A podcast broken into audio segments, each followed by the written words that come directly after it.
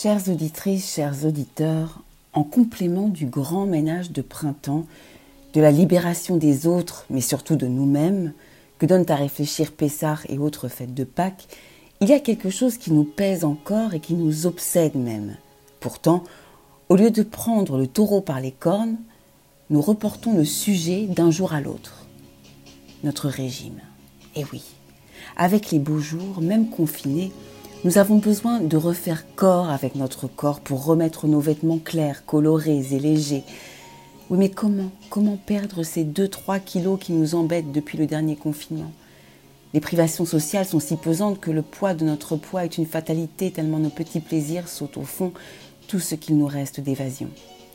Alors, profitons ce 6 avril 2021, journée internationale du sport, de célébrer son pouvoir comme vecteur de changement social, de développement, de paix, de compréhension et de perte de poids.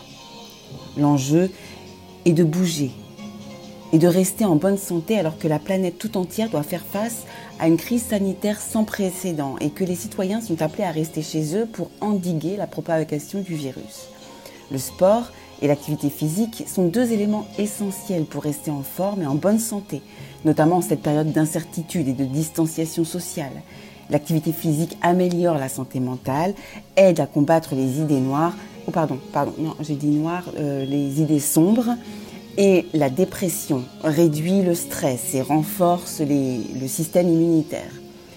Avec le sport, on se sent bien avec soi-même, ce qui est une condition ultime pour aller vers les autres. Et puis avec le sport, vous êtes bien foutu. Donc il est hors de question de faire des réunions en non-mixité. Au contraire, c'est une envie de conquête qui vous anime, un désir d'exploration. Avec le sport, vous devenez un mensch ou une womensch pour le yiddish inclusif.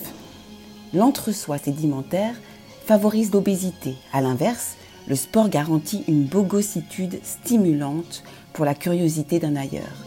C'est ainsi que, contrairement aux idées reçues, le sport ouvre à la connaissance de l'autre, donc à l'intelligence.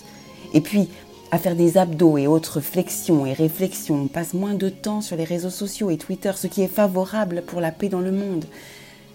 Vous prenez conscience de votre respiration. Les étirements du chat relaxent et empêchent les tensions. Par ailleurs, si vous avez besoin de petits exercices, n'hésitez pas à envoyer vos demandes par mail à Rudy Saada. Il était coach dans une ancienne vie et saura vous accompagner au mieux toute cette semaine dans cette alliance fondamentale entre le corps et l'esprit.